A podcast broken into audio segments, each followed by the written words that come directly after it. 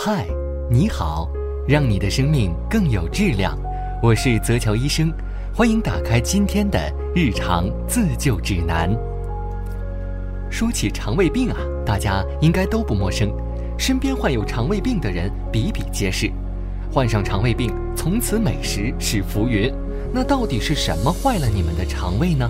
我们又应该如何来保养自己脆弱的肠胃呢？我们先来简单了解一下什么是肠胃疾病。肠胃病的种类很多，包括慢性肠炎、结肠炎、慢性胃炎等。一般情况啊，年龄越大，发病率越高，特别是五十岁以上的中老年人更为多见。但是近几年肠胃病却是逆生长，越来越年轻化，盯上了年轻人，这到底是怎么回事呢？可以说。饮食习惯是导致肠胃病的罪魁祸首，其次呢，不规律的作息也成为肠胃病的帮凶。我们来看看这两大习惯是怎么伤害我们的身体的。现在正值夏季，天气炎热，反季节饮食会刺激胃肠道黏膜，引起胃肠道痉挛性的收缩，而发生腹痛刺激，严重者会发生呕吐及腹泻。所以，夏天发生的急性肠胃炎几乎都是饮食不当导致的。导致肠胃疾病的原因如下：原因一，夏天气温高，微生物很容易在食物上繁殖，引发胃肠道的感染，进而引起炎症，就会产生肚子痛、恶心、呕吐、稀便，甚至是水样便，有的甚至还会发烧。原因二，天气热。很多人都选择喝冷饮，冷饮啊，喝着虽然很舒服，但是对身体的坏处可不少。过冷的食物会让胃肠道的血管收缩，使胃肠道的血流量减少，防御能力降低，而且还会刺激胃肠道黏膜，引起胃肠道的痉挛，导致腹部一阵阵绞痛，进而引起腹泻。原因三，不按时吃饭可是当代年轻人的一大通病，一觉睡到中午。别人一日三餐，好了，你一日两餐，因为急于上班而忽视了早餐的重要性。当不吃早餐或者过度饥饿，胃酸等消化液分泌后得不到食物中和，从而胃酸可侵蚀胃黏膜，加上幽门螺杆菌的感染，可引起胃炎、胃和十二指肠溃疡等疾病。要不就是不吃，要不就是吃太多，而一味的暴饮暴食可不是好现象。如今啊。自助餐可谓是年轻人最喜欢的聚餐选择，比如自助火锅、自助烧烤等。有些人秉承着扶着墙进去、扶着墙出来的原则，吃了过多的食物，给肠胃带来了极大的负担。暴饮暴食可引起急性胃扩张，严重损害胃肠功能。人在饥饿的时候，没有食物和胃酸、蛋白酶的中和，胃只能通过黏膜来自我消化。当你的胃长期在这种饥饿和过饱的状态中摇摆，胃呀想好都难。其次，不良的作息也是导致胃肠病的罪魁祸首。熬夜是线下年轻人普遍的生活状态。要知道，你熬的不是寂寞，熬的是身体健康啊。人的胃黏膜上皮细胞的寿命很短，平均两至三天就要更新再生一次。这个过程一般是在夜间胃肠道休息时进行的。如果经常熬夜，加上熬夜时的进餐，胃肠道得不到必要的休息，胃黏膜的修复就不可能顺利进行。累积到一定程度时，就表现出肠胃疾病。身体没有得到充分的休息，如何能够正常的工作呢？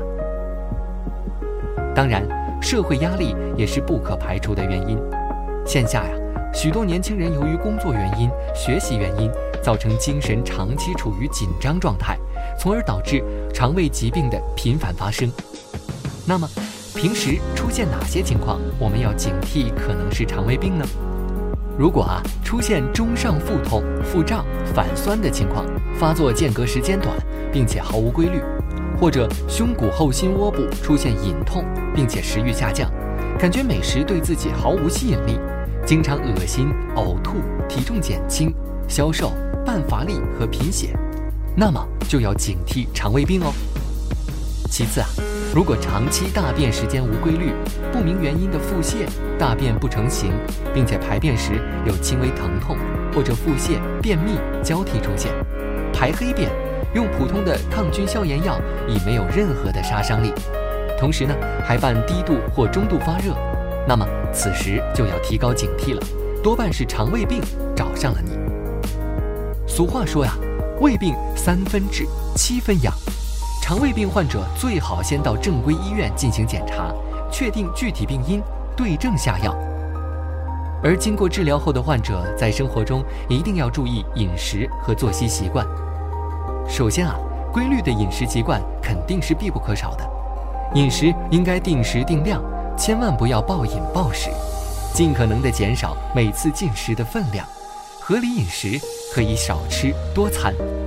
如果偶尔觉得肠胃不舒服的时候，最好食用营养丰富、清淡又易于消化的松软食品或者流食，如面条、米粥、牛奶等。规律的作息也是非常重要的，养成早睡早起的习惯，使自己的每个器官。得到充分的休息。进食后不要躺，更不要立即睡觉。吃完饭后立即睡觉，不仅容易发生消化不良的症状，而且会导致肥胖。所以啊，各位小伙伴们，即使再困，也不要马上入睡。良好的行为习惯：勤洗手，注意餐具卫生，不吃不干净的瓜果蔬菜。因瓜果蔬菜在生长期间采集、搬运和出售过程中易被细菌感染，以至于许多瓜果蔬菜表面都带有细菌、虫卵和化学农药。所以呀，在我们吃之前呢，必须用清水反复的冲洗数次再吃。适当运动，运动呢能加强胃肠道的蠕动，促进消化液的分泌，加强胃肠的消化和吸收功能。